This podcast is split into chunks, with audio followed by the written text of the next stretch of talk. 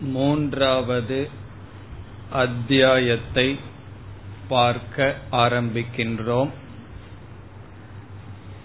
இந்த அத்தியாயத்தில் பத்தொன்பது பகுதிகள் இருக்கின்றன.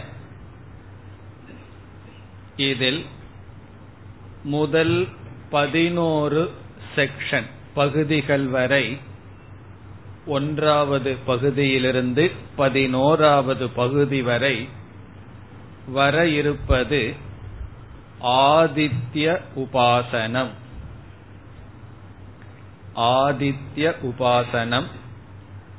இதை பிரசித்தமாக மது வித்யா என்று அழைக்கப்படும். மது வித்யா மது என்றால் தேன் சமஸ்கிருதத்தில் மது என்ற சொல்லுக்கு தேன் என்பது பொருள். இங்கு தேன் ஒரு உதாரணமாக எடுத்துக்கொள்ளப்பட்ட காரணத்தினால் மது வித்யா என்று பிரசித்தத்துடன் விளங்குகின்றது. இந்த பதினோரு பகுதியில் எப்படி இங்கு உபாசனை கொடுக்கப்பட்டுள்ளது என்று இப்பொழுது பார்க்கலாம்.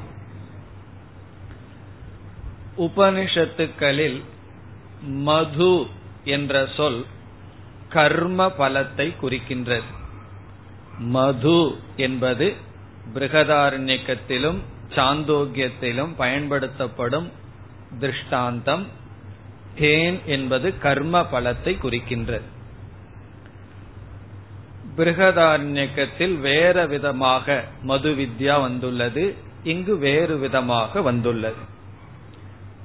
அதாவது நாம் பார்த்து அனுபவிக்கின்ற இந்த உலகம் நம்முடைய கர்ம பலன்.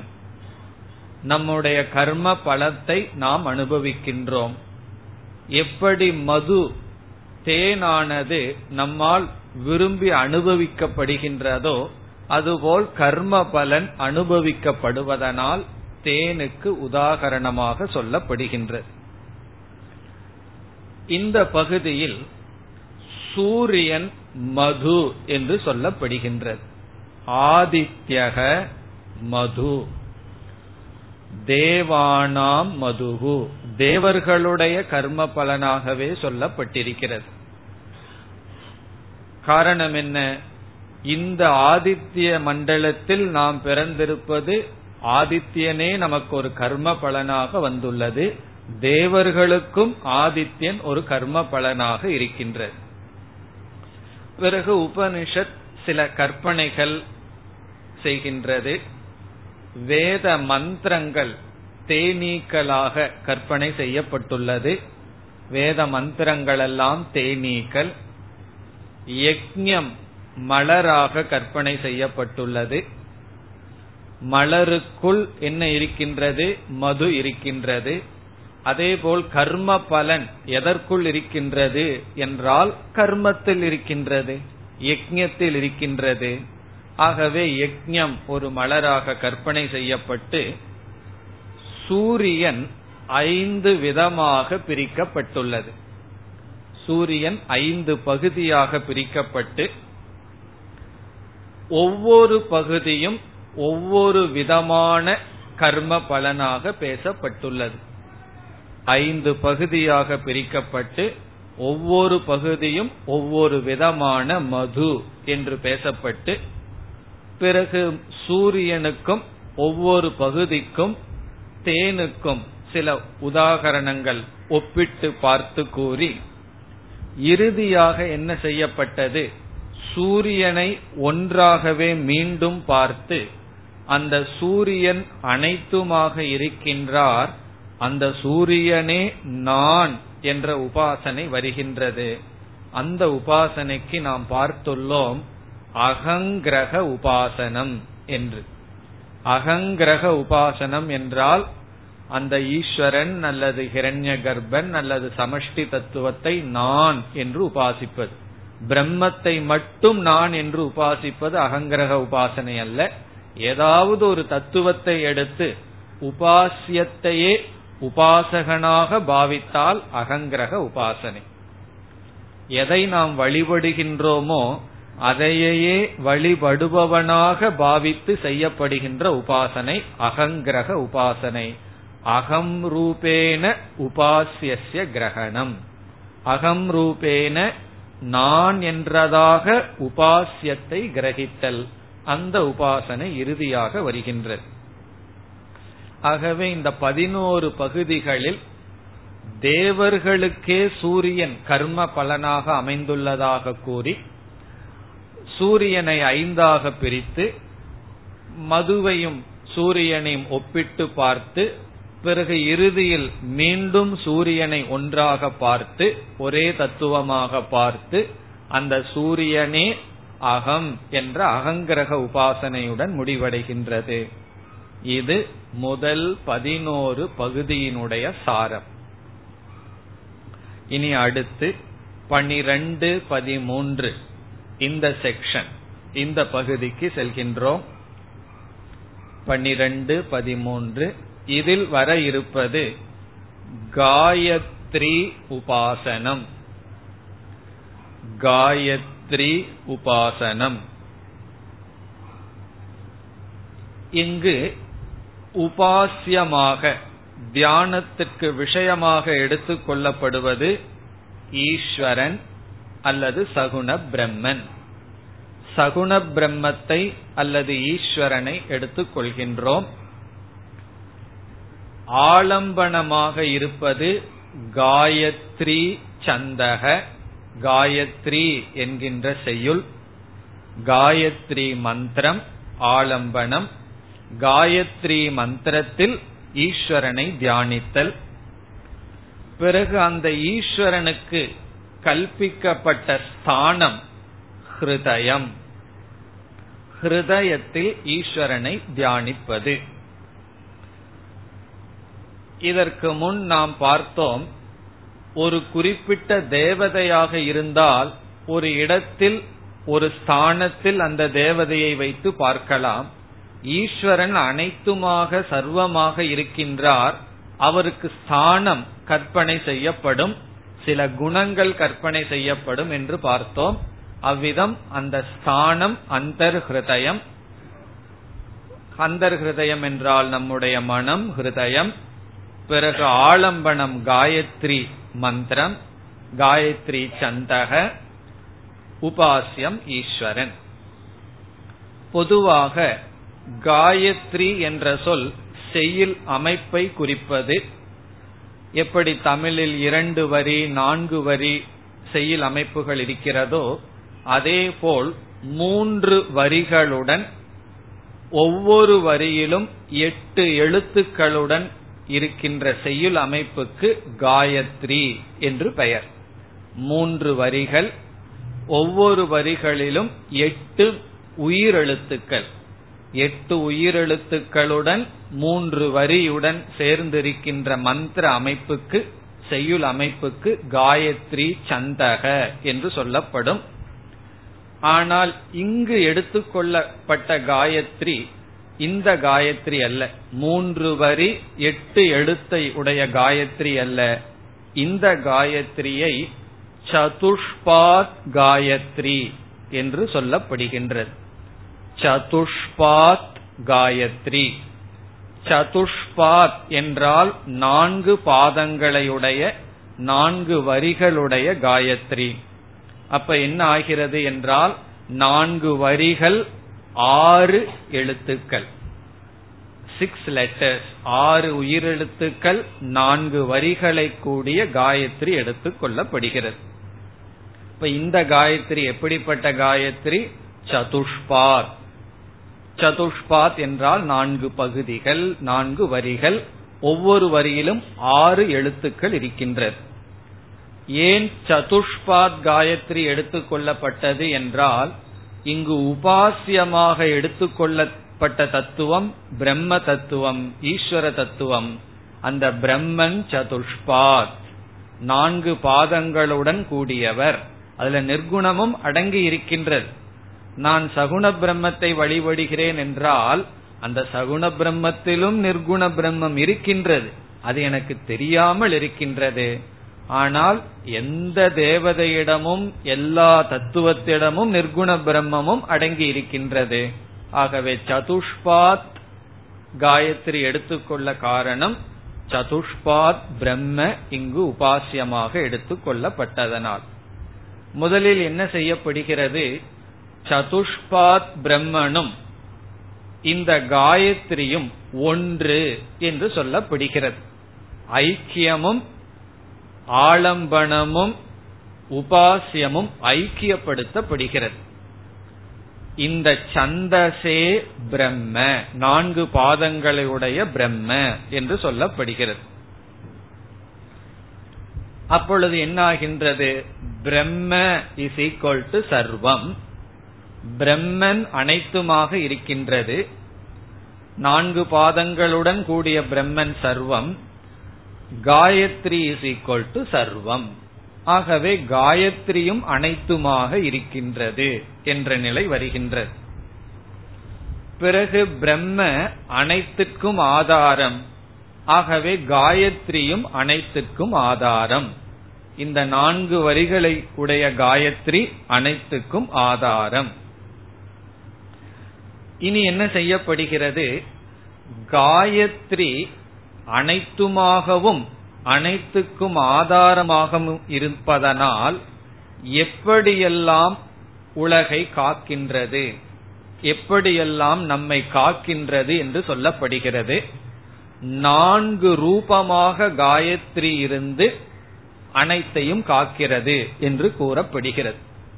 இப்பொழுது காயத்ரிக்கு நான்கு ரூபம் கற்பனை செய்யப்படுகிறது. நான்கு ரூபம்னா நான்கு தத்துவம். நான்கு விதமாக இந்த காயத்ரி இருந்து நான்கு பாதங்களுக்கு ஒவ்வொரு விதமாக இந்த காயத்ரி இருந்து நம்மை காக்கின்றது.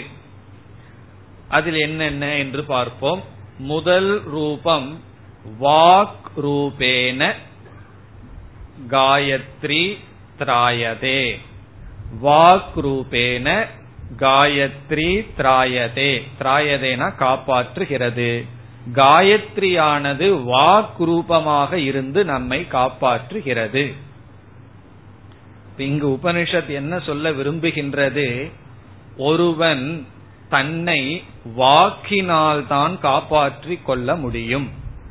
வாக்சாதுரியம் இருந்தால் ஒருவன் தன்னை காப்பாற்றிக் கொள்ளலாம். இதிலிருந்து நமக்கு இனியொன்னு என்ன கிடைக்குது? வாக்சாதுரியம் இல்லை என்றால் ஒருவன் தன்னை அழித்துக் கொள்கின்றான்.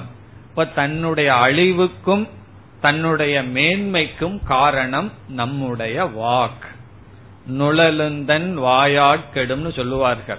நமக்கு வருகின்ற மேன்மையும் சிறுமையும் நம்முடைய வாக்கினால். இதத்தான் உபனிஷத் நமக்கு மறைமுகமாக கூற விரும்புகின்ற. ஆகவே என்ன? உன்னுடைய வாக்கில் கவனமாக இரு. இப்ப வாக் ரூபமாக இருந்து கொண்டு காயத்ரி ஒரு மனிதனை காப்பாற்றி கொண்டிருக்கின்றது. இரண்டாவது பிருத்திவி ரூபேன. இந்த காயத்ரி பூமி ரூபமாக இருந்து கொண்டு நம்மை காப்பாற்றுகின்றது. இந்த இடத்துல என்ன தாத்பரியம் என்றால் ஈஸ்வரன் அனைத்துமாக இருந்து எல்லாவற்றையும் தாங்குகிறார். இங்கு நான்கு தத்துவம் எடுத்துக்கொள்ளப்படுகிறது. அது ஈஸ்வரனுக்கு செல்வதற்கு பதிலாக காயத்ரிக்கு செல்கின்றது ஆலம்பனத்திற்கு செல்கின்றது. இந்த காயத்ரியே பிருத்திவி ரூபம் இந்த காயத்ரி தான் பிரம்மன். ஆகவே பிரம்ம பிருத்திவி ரூபமாக இருக்கின்றார். இருந்து அனைத்தையும் காப்பாற்றுகின்றது. மூன்றாவது ஷரீர ரூபேன. நம்முடைய ஸ்தூல ஷரீர ரூபமாக இருந்து நம்முடைய இந்திரியங்கள் பிராணன் இவைகளையெல்லாம் காப்பாற்றுகின்றது. இப்ப சரீர ரூபமாகவும் காயத்ரி அல்லது ஈஸ்வரன் இருக்கின்றார் பிருத்திவியாகவும் இருக்கின்றார் வாக்காகவும் இருக்கின்றார். நான்காவது ஹிருதய ரூபேன. ஹிருதயத்தில் இருந்து அந்த கரணத்தை காப்பாற்றுகின்றார். ஹிருதயமானது அந்த கரணத்திற்கு ஆதாரமாக இருக்கின்றது கோலகமாக இருக்கின்றது. கோலகத்தை எடுத்துவிட்டால் இந்திரியம் தன்னை வெளிப்படுத்த முடியாது கண்ணை நீக்கிட்டம்னா பார்க்க முடியாது. அதுபோல் ஹிருதயம் சென்று விட்டால் அந்த கரணம் அங்கு தங்காது. இவ்விதம் வாக் பிருத்திவி ஷரீரம் கிருதயம் இந்த நான்கு தத்துவமாக ஈஸ்வரன் இந்த இடத்தில் காயத்ரி இருந்து கொண்டு அந்தந்த தத்துவங்களை காப்பாற்றி வருகின்றது என்று கூறி பிறகு உபனிஷத் அடுத்த என்ன கருத்தை கூறுகின்றது? ஈஸ்வரன் இவ்விதமாக இருப்பது ஈஸ்வரனுடைய நான்கில் ஒரு பகுதியான பெருமை. ஈஸ்வரன் வந்து சகுண ரூபமாக இருப்பது ஈஸ்வரனுடைய நான்கு தத்துவங்களில் ஒரு சிறு கால் அம்சம்தான். மீதி மூன்று அம்சம் திரிபாத் அஸ்ய ஊர்துவம் திவி. இதே சொல் அங்கு வருகின்றது. புருஷ சூக்தத்துல சொல்ற அதே மந்திரமானது இங்கு வருகின்றது. மூன்று பகுதி நம்முடைய கண்ணுக்கு எட்டாமல் இருக்கின்றது. அதாவது நிர்குண சொரூபமாக இருக்கின்றது. கால் பகுதிதான் ஈஸ்வரனுடைய மாயா தத்துவம் இந்த பெருமை. முக்கால் பகுதியானது இந்திரியங்கள் அல்லது விஷயத்தினுடைய தத்துவத்திற்கு அப்பாற்பட்டு இருக்கின்றது என்று நிர்குண பிரம்ம ஸ்துதி இங்கு செய்யப்படுகிறது. நிர்குண பிரம்மத்தினுடைய ஸ்துதி இங்கு வருகிறது. காரணம் என்ன? இப்ப நம்ம மூன்றாவது அத்தியாயத்தில் இருக்கோம். இனி ஆறாவது அத்தியாயத்துக்குள்ள நிர்குண பிரம்மத்தை பார்க்க போகின்றோம். அதற்கு இங்கேயே உபனிஷத் அடித்தளத்தை போடுகின்றது. நிர்குண பிரம்மதான் ஏதோ கால் பகுதி தான் கர்மகாண்டத்தில் இருக்கின்ற சகுண பிரம்மன். பிறகு முக்கால் பகுதி வந்து நிர்குண பிரம்மத்துக்கு அந்த பெருமை என்று சொல்லப்படுகிறது. பிறகு இந்த நிர்குண பிரம்மன் அல்லது இந்த ஈஸ்வரனுடைய ஸ்தானம் என்ன என்று சொல்லும் பொழுது ஹிருதயம் என்று சொல்லப்பட்டுள்ளது. ஹிருதயத்தில் இந்த ஈஸ்வரன் குடிகொண்டு இருக்கின்றார். அந்த ஈஸ்வரன் இருக்கின்ற இடம் ஹிருதயம் என்றால் அது ஒரு வீடு போல் கற்பனை செய்யப்பட்டு ஒரு வீடு இருந்தால் அதற்கு விதவிதமான துவாரங்கள் கதவுகள் இருக்கும். அந்த கதவுகளெல்லாம் இந்திரியங்கள். என்று சொல்லப்படுகிறது. இங்கு கதவுகள் என்றால் கதவுகளில் நின்று பாதுகாப்பவர்கள் டோர் கீப்பர் அவங்கெல்லாம் யாருன்னா? விதவிதமான இந்திரியங்கள். விதவிதமான இந்திரியங்கள் வந்து என்ன செய்கின்றது? ஈஸ்வரன் உள்ள இருக்கின்றார் பாதுகாவலர்களாக இருந்து கொண்டு இருக்கின்றது. அவைகளையும் நாம் தியானிக்க வேண்டும் என்று கூறி பதிமூன்றாவது பகுதியின் இறுதியில் அந்த பிரம்ம ஜோதி ரூபமாக இருக்கின்றார் என்ற தியானத்துடன் முடிவடைகின்றது. அந்த பிரம்ம ஜோதி ரூபம் இந்த இடத்துல ஞானம் சைத்தன்யம் என்றெல்லாம் கிடையாது. ஏதோ ஜோதியாக இருக்கின்றார் என்று இந்த ஞானம் சைத்தன்யம் பிரம்ம என்பதற்கு இங்கே அபியாசம் ஆரம்பிக்கப்படுகின்றது. இதுவரை பதிமூன்று பகுதிக்கு நாம் பார்த்தோம். இனி பதினான்காவது செக்ஷனுக்கு வருகின்றோம். மூன்றாவது அத்தியாயத்தில் இந்த பதினான்காவது செக்ஷன் மிக மிக முக்கியமானது பிரசித்தமானது. ஆகவே இந்த செக்ஷனை நாம் விளக்கமாக பார்க்கின்றோம். மூன்றாவது சாப்டர்ல பதினான்காவது செக்ஷன்.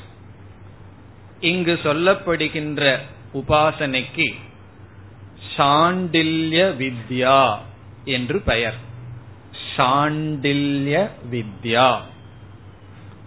சாண்டில்யக என்ற ரிஷி கொடுக்கப்பட்டதனால் சாண்டில்ய வித்யா.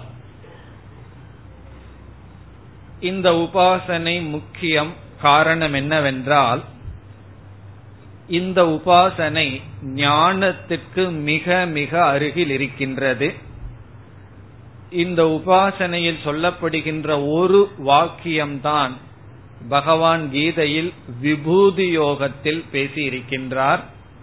கீதையில் வருகின்ற அனைத்து விபூதியும் இங்கு வந்துள்ள ஒரே ஒரு சொல்லினுடைய விளக்கம்தான்.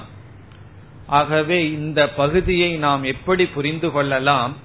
பகவத்கீதையில் உள்ள விபூதி யோகம் என்று நாம் புரிந்து கொள்ளலாம். அந்த விபூதியை பார்த்தலே இங்கு ஒரு உபாசனை. விபூதி என்றால் என்ன? விபூதி அல்லது விஸ்வரூபம். அதுதான் இங்கு சொல்லப்பட்டிருக்கின்றது. அதனுடைய பொருள் என்ன? விபூதியை நாம் மறந்து விடவில்லையே என்ன சொல்லி இருக்கின்றார் பகவான்? அனைத்தும் ஈஸ்வர சொரூபம் சர்வம் பிரம்மமயம். எல்லா இடத்திலும் ஈஸ்வரனை பார்த்தல். எங்கெங்கெல்லாம் என்னென்ன பெருமைகள் இருக்கின்றதோ அந்த பெருமை அனைத்தும் ஈஸ்வரனை சார்ந்தது என்று பார்த்தல். அவ்விதம் பகவான் விபூதியை விளக்க இந்த ஸ்லோகங்கள் எல்லாம் ஆதாரமாக இருக்கின்றது. இனி நாம் இந்த பகுதிக்குள் செல்லலாம். இங்கு ஆலம்பனம் கிடையாது. ஆலம்பனம் எதுவும் கொடுக்கப்படவில்லை. அதனாலதான் இந்த உபாசனை எப்படிப்பட்ட உபாசனை? எல்லாவற்றையும் ஈஸ்வரன் என்று மனதில் பார்த்து அப்படி பாவிப்பது. அதற்கு எது ஆலம்பனமாக இருக்கும்? எதையெல்லாம் பார்க்கிறோமோ அதெல்லாம் ஆலம்பனம். எதெல்லாம் நமக்கு தெரிகின்றதோ அதெல்லாம் ஆலம்பனம். ஆனால் நாம் பார்க்கின்ற அந்த ஈஸ்வரனுக்கு பற்றிய சில அறிவு இங்கு கொடுக்கப்படுகிறது. ஈஸ்வர ஞானம் இங்கு புகட்டப்படுகின்றது. அதனால நம்ம என்ன சொல்லலாம்? இது சகுண பிரம்ம உபாசனம் அல்லது ஈஸ்வர தர்ஷனம் என்றெல்லாம் இதை நாம் கூறலாம். இப்ப சுருக்கமாக கூறினால் அனைத்தும் ஈஸ்வரன் என்று பார்த்தல். இது வந்து ஞானத்துக்கு மிக மிக அருகில் இருக்கின்றது. இங்கு ஈஸ்வரனுக்கு உபனிஷத் ஒரு பெயர் கொடுக்கின்றது முதலில். ஈஸ்வரனுக்கு ஒரு பெயர் கொடுக்கப்பட்டுள்ளது. அந்த பெயர் தத் ஜலான். தத் ஜலான் என்பது ஈஸ்வரனுக்கு கொடுக்கப்பட்டுள்ள பெயர். தா இத் ஜ லா இன் தத் அந்த மந்திரம் மிக முக்கியம். அந்த முதல் வரி என்னவென்றால் சர்வம் கலு இதம் பிரம்ம. சர்வம் கலு இதம் பிரம்ம. சர்வம் கலு இதம் பிரம்ம. தஜ்ஜலான் தஜ்ஜலான் ஈதி சாந்தக உபாசீத. சாந்தக உபாசீத. இதுதான் ரொம்ப பிரசித்தமான வாக்கியம். சர்வம் கலு இதம் பிரம்ம தஜ்ஜலான் சாந்த உபாசீத. ஆறாவது அத்தியாயத்திற்கு சங்கராச்சாரியார் முகவரை கொடுக்கும் பொழுது இந்த இடத்தை அவர் கோட் பண்ணி இந்த இடத்த பிரம்மத்துக்கு இப்படி ஒரு லட்சணம் சொல்லப்பட்டது அது அங்க உபாசனைக்காக மட்டும் சொல்லப்பட்டது இங்கு விசாரத்திற்காக சொல்லப்படுகிறது என்று குறிப்பிடுகின்றார். இப்ப சர்வம் கலு. கலு என்ற சொல்லுக்கு பொருள் இல்லை. வாக்கிய அலங்காரார்த்தம் என்று சொல்வார்கள். வாக்கியம் ஒரு அழகா இருக்கட்டுமே. வாக்கியத்தை அழகுபடுத்துறதுக்கான சொற்கள். இப்ப வீடு கட்டும் போது பர்பஸ் இல்லாம சிலதெல்லாம் டிசைன் பண்ணுவோம். அது எதற்குனா அது அழகுக்காக. அழகுக்காக மட்டும் பயன்படுத்தப்படுவது அதுல வந்து பிரயோஜனம் இருக்காது. அதுபோல கலு அப்படின்னா ஒரு வாக்கிய அலங்காரம். இப்ப என்ன வாக்கியம்? இதம் சர்வம் பிரம்ம. இவை அனைத்தும் பிரம்மன்தான். பிரம்மன் சொன்னா உடனே சகுண பிரம்மன் வந்து விடுகின்றது. இவை அனைத்தும் இதம் என்றால் பிரத்யக்ஷ கோச்சரம். எதெல்லாம் நம்ம பார்த்து அனுபவிக்கின்றோமோ இவை அனைத்தும் பிரம்ம. பிறகு அந்த பிரம்மத்திற்கு இங்கு கொடுக்கப்பட்ட புதிய பெயர் தஜ்ஜலான். இது சாந்தக உபாசீத. சாந்தக என்ற சொல்லின் விளக்கத்தை பிறகு பார்க்கலாம். உபாசீத என்றால் தியானிக்க வேண்டும். சாந்தகங்கிறது பிறகு பார்ப்போம். இவை அனைத்தும் பிரம்மன். இதம் சர்வம் பிரம்ம. இவை அனைத்தும் பிரம்மன் தான் பிறகு பிரம்மனுக்கு ஒரு லட்சணத்தை கொடுத்து தஜ்ஜலான் என்ற லட்சணத்தை கொடுத்து பிரம்மன் இப்படி இருக்கின்றது இப்படிப்பட்ட பிரம்மன் என்று சொல்லி சாந்தகன் ஒரு வார்த்தையை சொல்லி உபாசீத தியானிக்க வேண்டும். இனி நாம் தஜ்ஜலான் என்ற வார்த்தையினுடைய விளக்கத்திற்கு செல்லலாம். தஸ்மாத் ஜாயதே. முதல் பகுதி தஸ்மாத் ஜாயதே. தஸ்மாத் அதனிடமிருந்து தோன்றியுள்ளது. அதை மட்டும் சொன்னா தஜ்ஜம் என்று சொல்லப்படுகிறது. தது பிளஸ் ஜம் தஜ்ஜம். இங்க இடத்துல ஜம் அப்படின்னா என்ன? ஜாயதே இது ஜம். தஸ்மாத் ஜாயதே இது தஜ்ஜம். அதனிடமிருந்து தோன்றி உள்ளது அது முதல் பகுதி. தஜ்ஜம். இரண்டாவது தஸ்மின் லீயதே. தஸ்மின் லீயதே. அதனிடத்தில் ஒடுங்குகின்றது. தஸ்மின் லீயதே என்றால் அதனிடத்தில் ஒடுங்குகின்றது. இதனுடைய சுருக்கமான பகுதி தல்லம் தது பிளஸ் லம் தல்லம் தது பிளஸ் ஜம் தஜ்ஜம். தது பிளஸ் லம் தல்லம் ஏன் லம்னு சொல்றோம்? லீயதே. லீயதேனா ஒடுங்குகின்றது. ஒடுங்குகிறதுங்கிற வார்த்தைக்கு லா. தோன்றுகின்றதுங்கிற வார்த்தைக்கு ஜா. இப்ப ஜா லா. இப்ப தஜ்ஜம் தல்லம் மூன்றாவது தேன அணிதி. தேன அணிதி. தேன என்றால் அதனால் அணிதி என்றால் காக்கப்படுகின்றது. அணிதி என்றால் காக்கப்படுகின்றது. அதனுடைய சுருக்கமான ஃபார்ம் ததன். த த இன் ததன். தஸ்மாத் ஜாயதே தஸ்மின் லீயதே தேன அநிதி இப்ப நமக்கு என்ன கிடைக்கிறது?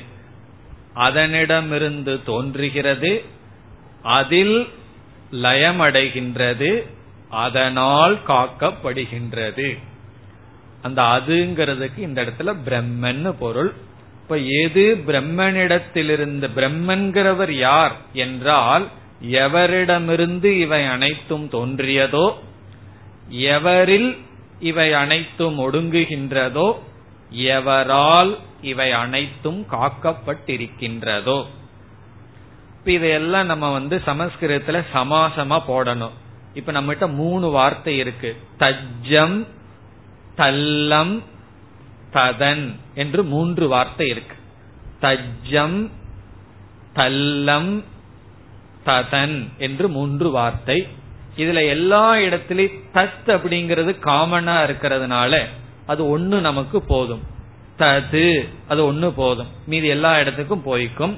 அப்ப என்ன கிடைக்குது? தஜ்ஜ தஜ்ஜ கிடைக்குது. ஜா கிடைக்குது. லா கிடைக்கின்றது. பிறகு அன் கிடைக்கின்றது. இதெல்லாம் சேர்ந்த எப்படி கிடைக்கின்றது? தஜ்ஜலான். த இத் தது அது ஜாவுக்கும் போகுது லாவுக்கும் போகுது. ததன்கிற இடத்துல அன்ன மட்டும் எடுத்துட்டா லா பிளஸ் அன் லான். அப்ப கரெக்டா என்ன கிடைக்கின்றது? தஜ்ஜலான் என்று கிடைக்கின்றது. ஆனா இலக்கணப்படி தஜ்ஜலனம் என்று வர வேண்டும். இலக்கணப்படி கிராமர் ரூல் படி இதெல்லாம் சமாசமா சேர்ந்து சொன்னா தஜ்ஜலனம் என்று வர வேண்டும். ஆனால் உபனிஷத் பிரயோகப்படி தஜ்ஜலான் இந்த இடத்துல ஜலான்னு சொன்னோன்னே ஏதோ ஜலத்தை பத்தி வாட்டரை பத்தி இருக்கோன்னு நமக்கு தோன்றும். அது அல்ல தது என்பது காமனா இருக்கு. அந்த பிரம்மன் ஜா லா அன். ஜாங்கிறது வந்து அதனிடத்திலிருந்து தான் எல்லாம் தோன்றி இருக்கு லாங்கிறது அதுக்குள்ளதான் ஒடுங்குகிறது. அண்கிறது அது இருக்கிற வரைக்கும் தான் எல்லாம் இருந்து கொண்டு இருக்கின்றது. இத வந்து நம்ம களிமண்ல போட்டு பார்த்தோம்னா எல்லா பானைகளும் களிமண்ணிலிருந்து தோன்றி களிமண்ணுக்குள் ஒடுங்கி களிமண் இருக்கிற வரைக்கும் பானைகள் இருந்து கொண்டு இருக்கின்றது. ஆகவே உபனிஷத் இப்ப என்ன ஞானத்தை நமக்கு கொடுத்திருக்கின்றது? இந்த பிரம்ம அனைத்துக்கும் உபாதான காரணம். இந்த ஜெகத்துக்கு உபாதான காரணம். அதுதான் தஜ்ஜலான் என்ற வார்த்தையில் சொல்லப்பட்டிருக்கிறது.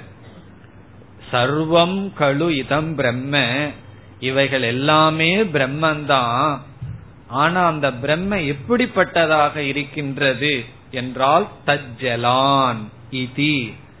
இதி என்ற சொல் இதுபோல பிரம்மத்தை புரிந்து கொண்டு உபாசனை செய்ய வேண்டும். இந்த இடத்துல உபாசனைனா பிரம்மத்தை பற்றி இந்த ஞானத்தை அடைஞ்சிட்டு இந்த உலகத்தை அப்படி பார்க்க வேண்டும். இதுதான் பெரிய உபாசனை. விராட் அல்லது விஸ்வரூப தர்சனம். விஸ்வரூப உபாசனம். காரணம் என்ன? அறிவோட இந்த உலகத்தை எப்படி பார்க்கின்றோம்? அனைத்தும் பிரம்மமயம். எல்லாமே ஈஸ்வரனாக இருக்கின்றது. வெறும் இதம் சர்வம் பிரம்ம என்று சொல்லிவிட்டால் போதாது.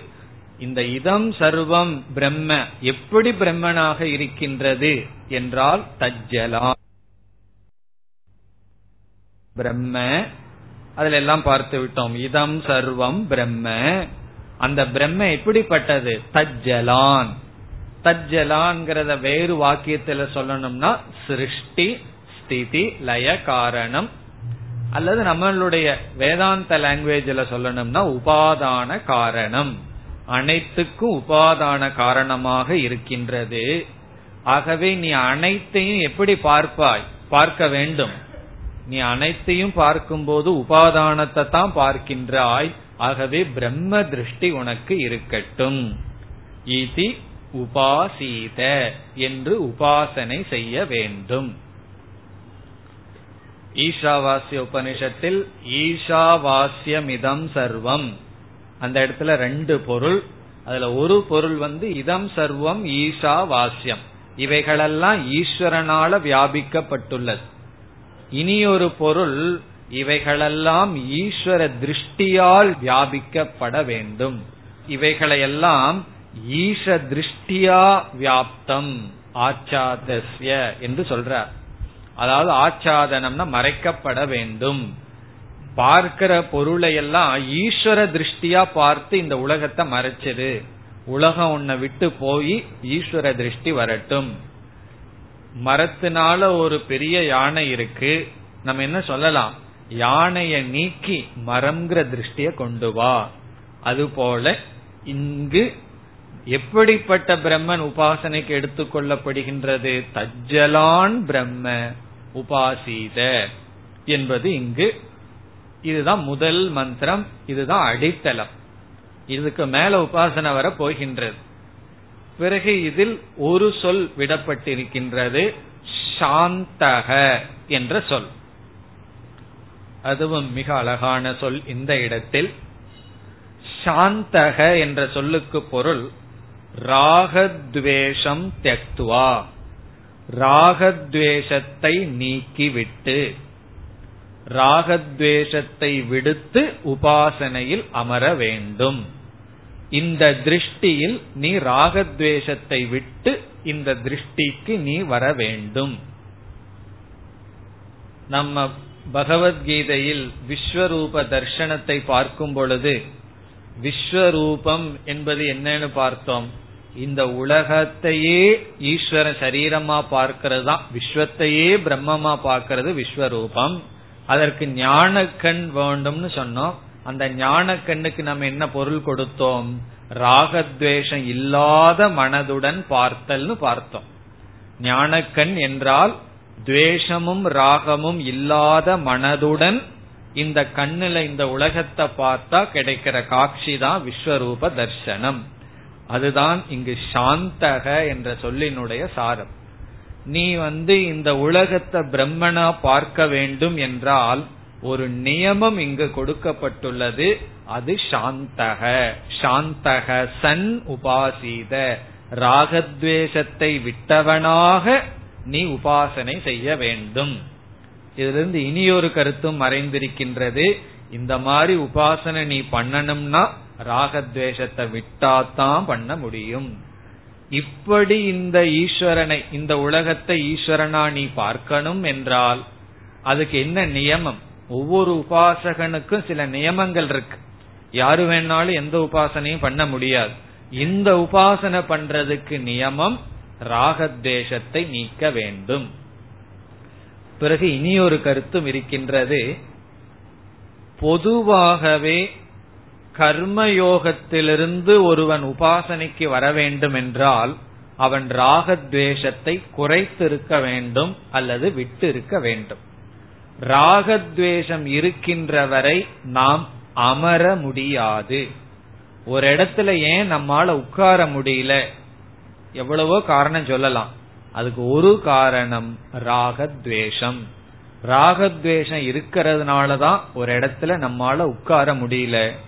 நாம உபாசனை பண்ண வேண்டும் என்றாலும் கூட முழுமையா அறிவினால ராகத்வேஷம் போறது வேற. தற்காலிகமாகவாவது அந்த மனசுக்கு ராகத்வேஷம் நீங்கி இருக்கும். சிலர் வந்து இமயமலையில போய் பதினஞ்சு வருஷம் உபாசனை பண்ணிட்டு திடீர்னு மறுபடியும் பிரவருத்திக்குள்ள வருவார்கள். காரணம் என்னன்னா அவர்களுடைய ராகத்வேஷம் அந்த பதினஞ்சு வருஷம் வெளி தோற்றத்திற்கு வராம உள்ள இருந்திருக்கு. ஆகவே அந்த பதினஞ்சு வருஷம் உபாசனை பண்ற காலத்துல ராகத்வேஷம் கிடையாது. அதற்கு பிறகு உள்ள இருக்கிற சம்ஸ்காரம் மேல வந்திருக்கு அது வேற பிரச்சனை. அந்த நேரம் வந்த உடனே வெளிப்பட்டிருக்கு. இப்ப ஞானத்தினால முழுமையா ராகத்வேஷத்தை நீக்கிறது அது அப்சல்யூட் ஆனால் தற்காலிகமாகவோ அல்லது நிரந்தரமாகவோ ஒருவன் நிவர்த்திக்கு வர வேண்டும் என்றால் அந்த இடத்துல அவனுடைய மனதுல ராகத்வேஷத்தினுடைய இன்ஃபுளுயன்ஸ் இருக்கக்கூடாது. அப்படி இருந்தால் உபாசனை செய்ய முடியாது. அதனாலதான் சில சமயங்கள்ல நம்மளுடைய மனது அதிக ராகத்வேஷத்தில் இருந்ததுன்னா தியானம் பண்றதுக்கு முயற்சி செய்யக்கூடாது. ரொம்ப மனது சஞ்சலமா இருந்ததுன்னா அந்த நேரத்துல தியானம் செய்ய முயற்சி பண்ண எச்சா தோல்வி வரும். மறுபடியும் வருத்தம் வந்துடும் இவ்வளவு வருஷமா காப்பாத்தி உபாசனை பண்ணி இந்த ஒரு அஞ்சு நிமிஷம் கூட இன்னைக்கு உட்கார முடியலையே. அப்படி நமக்கு வருத்தம் வந்துடும். அப்படி முயற்சி செய்ய கூடாது அதிகமா ராகத்வேஷம் ரொம்ப மனதுல சஞ்சலம். ஒரு சிறிய பிரச்சனையில நம்ம இருக்கோம். அப்ப அந்த இடத்துல மன ரொம்ப சஞ்சலமா இருந்தா தியானம் செய்ய கூடாது எப்படின்னா யோகாசன பயிற்சி சொல்லி கொடுப்பவர்கள் உடம்புல ரொம்ப ஜுரமோ அல்லது ஏதாவது நோய் இருந்தா என்ன சொல்வார்கள்? இந்த கண்டிஷன்ல யோகாசனம் செய்யாதேன்னு சொல்லுவார்கள். அதே போல மனதிலையும் உபாசனை எந்த கண்டிஷன்ல செய்யக்கூடாது. ரொம்ப சஞ்சலம் ராகத்வேஷம் அதிகமாக இருக்கும் பொழுது. ஆனா என்ன செய்கிறார்கள்? இந்த ராகத்வேஷம் அதிகமா வந்ததுக்கு அப்புறம்தான் சாமி எனக்கு ஏதாவது தியானம் சொல்லி கொடுங்க ராகத்வேஷம் ரொம்ப இருக்குன்னு சொல்லுவார். என்ன சொல்றது அவர்களிடம்? ரொம்ப மனசு சஞ்சலமா இருக்கு தியானம் பண்ணணும். தியானம் பண்றதுக்கு ரொம்ப சஞ்சலமா இருந்தா பண்ண முடியாது. ரொம்ப சஞ்சலமா இருந்தா பண்ண வேண்டியது வேற. ஓரளவு அமைதியா இருந்தா தான் தியானம் செய்ய முடியும். ஆகவே இந்த இடத்துல சாந்தக என்பது உபாசனார்த்தம் சாமானிய விதிகி சமக. ஒரு ஆசிரியர் எழுதுறார் சமவிதானம் உபாசனார்த்தம். சமவிதானம் என்றால் சமமானது விதிக்கப்பட்டுள்ளது. சாமானிய விதிகி உபாசனார்த்தம். எந்த ஒரு உபாசனை செய்வதற்கும் சாமான்யமான நியமம் என்ன? என்றால் ரிலேட்டிவ் பீஸ் ரிலேட்டிவ் குவைட்னஸ் ரிலேட்டிவா மனது ஓரளவுக்கு அமைதியா இருக்கணும். பிபி வந்து ரொம்ப ஓவரா கொந்தளிச்சிட்டு இருக்கும் பொழுது எனக்கு ஆபரேஷன் பண்ணுங்க டாக்டர்னு சொன்ன என்ன ஆகும்னா அவர் கத்திய வச்சா ஆறு மாதிரி ரத்தம் வெளியே ஓடிரும். அப்ப ஆபரேஷன்ங்கிற ஒரு சாதனைய பண்ணணும் ஒரு ட்ரீட்மெண்ட் பண்ணணும்னா அதுக்கு சில குவாலிபிகேஷன்ஸ் இருக்கு. அதே போல தியானம்ங்கிற சாதனைக்கு சில தகுதிகள் இருக்கு. அந்த தகுதி இங்கு சொல்லப்பட்டுள்ளது. இந்த சாந்தகங்கிறதுக்கு ரெண்டு பொருள் நாம் எடுக்கிறோம். ஒரு பொருள் வந்து சாமான்யமா எந்த ஒரு உபாசனை நம்ம செய்யணும்னாலும் மனது அமைதியாக இருக்க வேண்டும். அமைதியை வச்சு அமைதி அடையிறோம் அமைதி அமைதிக்கு முதலீடு. ஓரளவுக்கு மனசு அமைதியா இருந்தா பிறகு அதை வச்சு இனி ஒரு அமைதிய கொஞ்சம் ஸ்ட்ராங் அமைதிய பிடிச்சிடுறோம். அது எதற்குனா பெரிய ஒரு சஞ்சலத்தை உலகத்தை சந்திக்கும் போது அந்த மனசை நம்ம வந்து அமைதியா இருக்கும் போதே அடைஞ்சிடுறோம். இப்ப எந்த ஒரு உபாசனைக்கும் அல்லது கர்மத்திலிருந்து நிவிருத்திக்கு உபாசனைக்கு வர வேண்டும் என்றால் அதற்கு சாமானிய நியமம் சமக மன அமைதி. பிறகு இதிலிருந்து வேற சில ஐடியாஸ் எல்லாம் டெவலப் ஆகும். இந்த மன அமைதி எப்ப வரும் என்றால் தமக சமக ரெண்டு கட்டுப்பாடு இருந்தா தான் எப்பொழுது பார்த்தாலும் பராஞ்சிகாணின்னு வெளியே வேடிக்கை பார்த்துட்டு வேடிக்கை பார்த்துட்டு இருந்தா என்ன அர்த்தம்? எல்லா விஷயங்களையும் காதல போட்டுட்டு இருந்தோம்னு சொன்னா அந்தந்த டைம்ல ஏதோ சுட சுட நியூஸ் இருந்துட்டே இருக்கும். நியூஸ் இல்லாத நாள் இருக்கோ எப்பாவது நீங்க ரேடியோவை ஓபன் பண்ணுன்னு இன்னைக்கு நாட்டுல ஒரு நியூஸ் இல்லைன்னு சொல்லி கேள்விப்பட்டிருக்கீர்களோ? எதுவுமே இல்லைன்னா எதையாவது நியூஸா போட்டுருவார்கள். அதை பெருசா செய்து விடுவார்கள். அதே போல பேப்பர்ல இன்னைக்கு ஒரு நியூஸ் இல்ல அதனால பிளாங்க் பேப்பர் வருதுன்னு பார்த்திருப்பீர்களோ? நியூஸ் இருந்துட்டே இருக்கும். திடீர் திடீர்னு ரொம்ப ஒரு பயங்கரமான நியூஸ் எல்லாம் வரும். உடனே அதை கேட்டுட்டு தியானத்தில் உட்கார்ந்த என்ன வரும்? காட்டு ஞாபகம் தான் வரும். அந்த காட்டுல என்ன ஆச்சோ? இவர்கள் காட்டுக்குள்ள போனார்களா? நம்மையும் சும்மா விட மாட்டார்கள். வந்து விஷயத்தை கொட்டிட்டு போய் விடுகிறார்கள். நம்ம பேப்பர் வாங்க வேண்டாம் டிவி பார்க்க வேண்டாம்னா நமக்கு நியூஸ் வந்துருது. என்ன பண்றது? அப்ப என்னென்ன விஷயங்கள் எல்லாம் உள்ள போய் சமதமம் எல்லாம் இல்லை என்றால் என்னன்னா உபாசனை செய்ய முடியாது. ஆகவே உபாசனா பிரதானமா என்னுடைய வாழ்க்கையை வச்சுக்கணும்னு என்ன பண்ணிடணும்னா யாருமே விஷயத்த காதுல கொட்ட முடியாத இடத்துக்கு ஓடிடணும் விஷயமே நம்ம காதுக்கு வரக்கூடாது நம்மளும் போக கூடாது இதுதான் சமக தமக. இந்த சமதமத்தை பிரதானமா எடுத்தாதான் நன்கு உபாசனை செய்ய முடியும். இது வந்து சாமானிய நியமம். அதுவும் இந்த இடத்துக்கு பொருந்துகின்றது. பிறகு விசேஷ நியமம் என்ன? இந்த இடத்துல சாந்தகசன் உபாசித என்றால் இந்த உபாசனைக்கு இந்த பர்டிகுலர் இங்கு சொல்லப்படுகின்ற உபாசனைக்கு முக்கிய நியமம் என்னன்னா ராகத்வேஷத்தை நீக்கி. இந்த பர்டிகுலர் உபாசனைக்கு சர்வம் கழு இதம் பிரம்ம தஜ்ஜலான் இது உபாசிதங்கிற உபாசனைக்கு முக்கியமான நியமம் என்ன என்றால் சாந்தக. இந்த ஒரு வரிய சாந்தோக்கிய உபனிஷத்துல ஃபர்ஸ்ட் ஃபைவ் சாப்டர்ல வந்து மனப்பாடம் பண்ண வேண்டியது இந்த ஒரு வரி. சர்வம் கழு இதம் பிரம்ம தஜ்ஜலானிதி சாந்த உபாசீத அதனாலதான் திரும்பி திரும்பி சொல்றேன். தஜ்ஜலானிதி சாந்தக உபாசித. அதுவும் இந்த இடத்துல சாந்தகங்கிறது மிக மிக அழகான இடம் அழகான வார்த்தை. இந்த உபாசனைய நீ பண்ணணும்னா உனக்கு என்ன தகுதி? சாந்தக ராகத்வேஷத்தை நீக்க வேண்டும். பிறகு எப்படி ராகத்வேஷத்தை நீக்கணும்? ராகத்வேஷத்தை நீக்கணும் நீக்கணும்னு சொல்கிறீர்கள். பாக்குறவன் எல்லாம் பகைவனா இருக்கான் அல்லது நண்பனா இருக்கான். நண்பனை கண்டா ராகம் வந்துருது பகைவனை கண்டா துவேஷம் வந்துருது. எப்படி நீக்கிறது? ராகத்வேஷத்தை விட்டுட்டு இந்த உபாசனை பண்ணணும்னு சொல்கிறீர்கள்.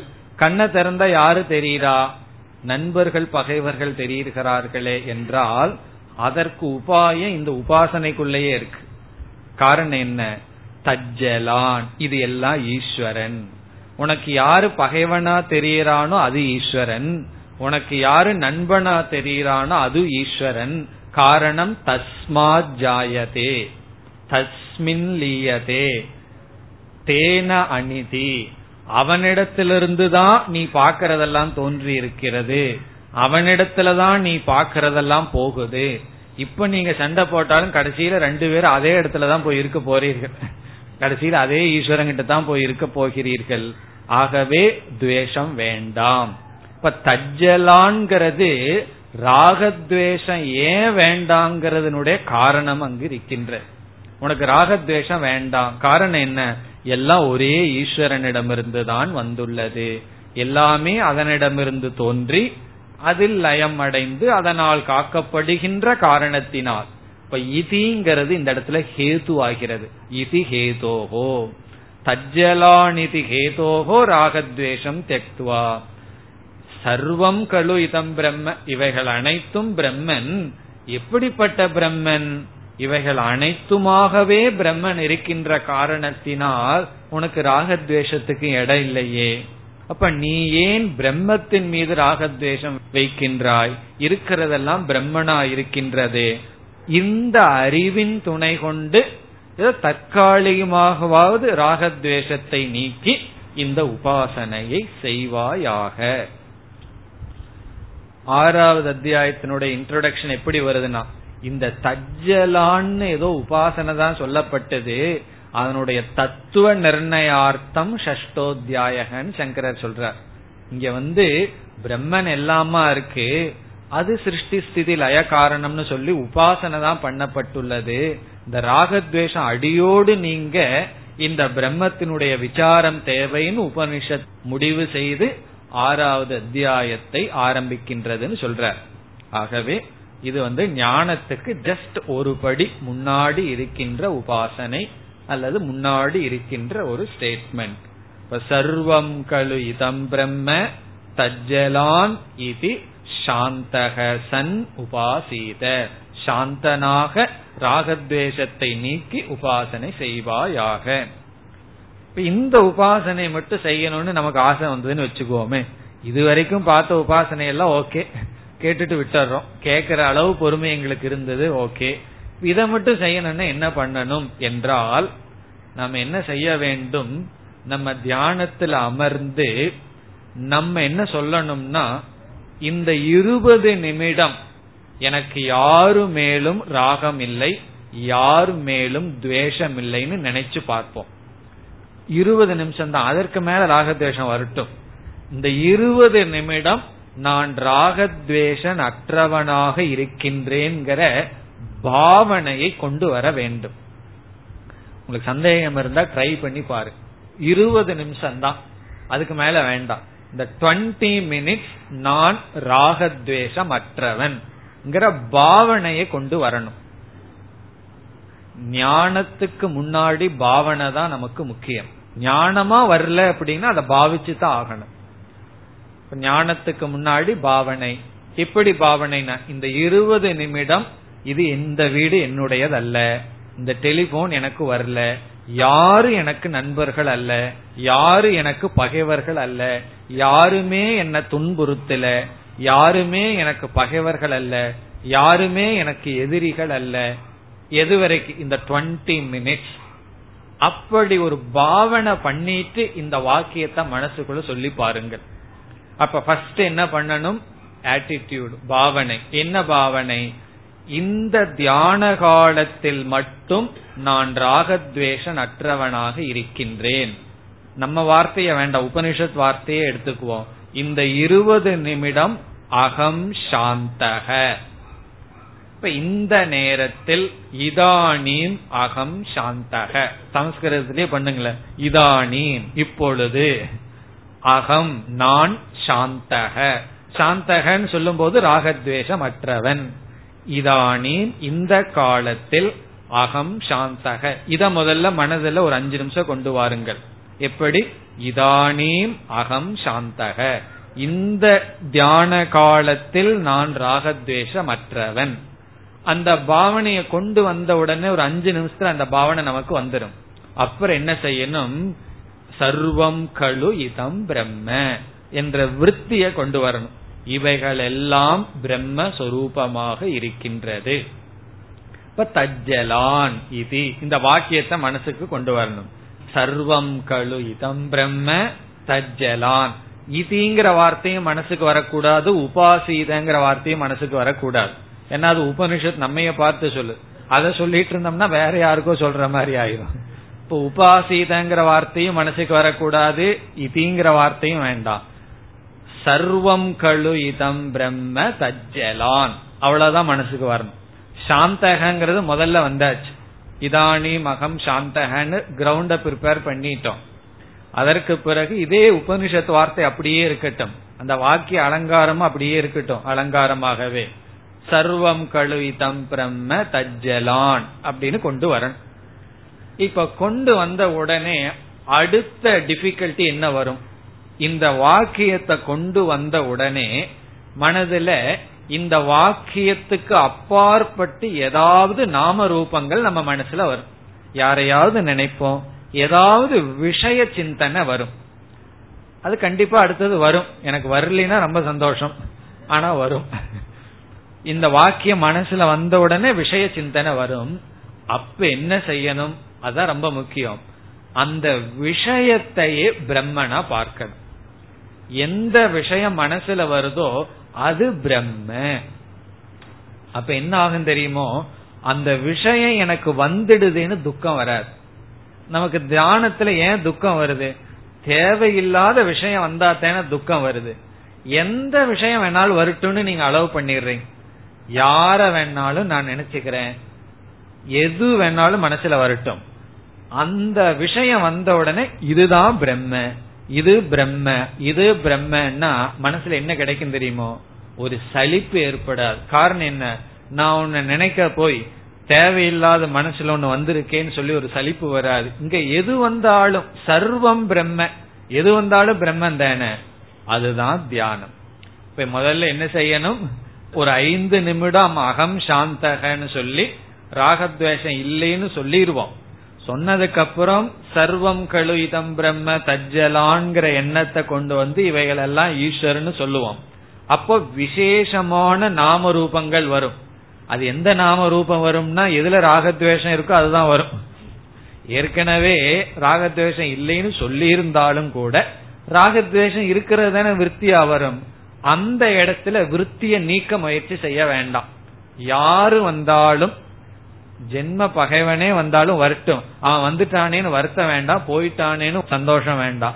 எது வந்தாலும் அத பிரம்மன்னு பாத்துறது அப்படி செய்து பாருங்கள் என்ன ஆகும்னா ஆறாவது அத்தியாயம் புரியும். ஆறாவது அத்தியாயம் என்ன ஆகும்? ஆறாவது அத்தியாயத்துல இந்த தஜ்ஜலானத விசாரம் பண்ண போறோம். அது புரியும். இப்ப ஆறாவது அத்தியாயம் கூடி சீக்கிரம் வந்துருவோம். அதனால இந்த தியானத்தை நம்ம பயிற்சி செய்யலாம். இனி அடுத்த டாபிக்கு செல்கின்றோம். அடுத்த டாபிக்னா இதே பகுதியில்.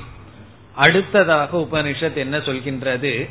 இந்த பதினான்காவது பகுதியிலேயே இந்த வாக்கியத்துக்கு அடுத்ததாக பேசுகின்றது. எப்படி சாந்தக என்ற ஒரு குணத்தை சொல்லியதோ அதே போல் இந்த உபாசகனுக்கு இனி ஒரு வேல்யூ இனி ஒரு பண்பானது உபனிஷத் கூறுகின்றது. அடுத்த வேல்யூ அடுத்த மந்திரமும் இதே பகுதியில மிக முக்கியமானது. நெக்ஸ்ட் வேல்யூ இப்ப முதல் வேல்யூ என்ன? முதல் பண்பு வந்து சாந்தக. சாந்தகங்கிறதுக்கு மன அமைதி சமக தமக பிளஸ் ராகத்வேஷத்தை தற்காலிகமா நீக்கிறது. இப்ப இரண்டாவது வேல்யூ வந்து நிச்சயக நிச்சயக அல்லது ஸ்ரத்தா அல்லது இனி ஒரு சமஸ்கிருத வார்த்தை அத்தியவசாயக அத்தியவசாயக அத்தியவசாயக. கீதையில ரெண்டாவது அத்தியாயத்துல விவசாயாத்மிகா புத்தின்னு சொன்னார். அந்த விவசாயம்தான் இங்கு ஒரு வேல்யூவா சொல்லப்படுகிறது. அது என்னன்னு இப்பொழுது பார்க்கலாம். அதற்கு இந்த இடத்தில் உபனிஷத் பயன்படுத்திய சொல் கிரதுகு இந்த இடத்துல உபனிஷத் பயன்படுத்திய சொல் கிரதுகு இக்ரதுகு கிரதுகு கிரதுமயக புருஷக என்று உபனிஷத் சொல்கிறது. கிரதுமயக புருஷக. புருஷக என்றால் மனிதன். நம்மெல்லாம் ஜீவர்கள். ஜீவர்கள் கிரதுமயக. கிரதுமயகனா ஒரு மனிதன் யார் என்றால் அவர்கள் எதில் நிச்சயம் செய்துள்ளார்களோ அல்லது எதை ஸ்ரத்தையுடன் கொண்டுள்ளார்களோ அதுதான் அவர்கள். இதனுடைய சேம் பேரலல் ஐடியா பகவான் கீதையில பதினேழாவது அத்தியாயத்துல சொன்ன வார்த்தை ஸ்ரத்தா மயோயம் புருஷக. இதனுடைய ரிஃப்ளெக்ஷன் தான் மீண்டும் கீதையில இங்க கிரதுமயக புருஷகங்கிறத பகவான் ஸ்ரத்தாமயக புருஷகன்னு சொல்லி ஸ்ரத்தைய விசாரம் பண்ற ஒருவன் யார் என்றால் அவன் எதுல ஸ்ரத்த வச்சிருக்கானோ அதுலதான். அல்லது எதை நிச்சயம் பண்றானோ அதுதான். இந்த இடத்துல நம்ம விஞ்ஞானமய கோஷ லெவல்ல இருக்கோம். ஒருவன் எந்த டைரக்ஷன்ல போவான்னா எந்த டைரக்ஷன்ல போகணும்னு நிச்சயம் பண்ணிருக்கானோ அந்த டைரக்ஷன்ல தான் அவன் போவான். இது வந்து நம்ம வந்து இந்த கிளாஸுக்கு வர்றதுக்கு முன்னாடி இங்க வர்றதுக்கு என்ன காரணம்னா பஸ் காரணம் ஆட்டோ காரணம் கால் காரணம் எது வேணாலும் சொல்லலாம். ஆனால் நிச்சயம். இங்க வரணும்னு நமக்கு நிச்சயம் வந்திருக்கே. அதுதான் காரணம்னு உபனிஷத் சொல்கிறேன் அதுக்கப்புறம் மத்ததெல்லாம் அவாந்தர காரணம். அப்போ நம்ம வாழ்க்கை எந்த டைரக்ஷன்ல போயிட்டு இருக்கோம் ஸ்ரேயச நோக்கியா பிரேயச நோக்கியான்னா? அது எதை வச்சு என்றால் நாம வந்து செய்யற நிச்சயத்தை பொறுத்து. நமக்கு எதுல நிச்சய புத்தி வருகிறதோ அதை வைத்து நம்முடைய வாழ்க்கை அமையும். இங்கு உபனிஷத் அதகலு கிரதுமயக புருஷகன் ஆரம்பிக்கின்றது. அத கலு இந்த இடத்துலயும் கழுங்கிறது அழகுக்காக. அதகலு கிரதுமயக புருஷக.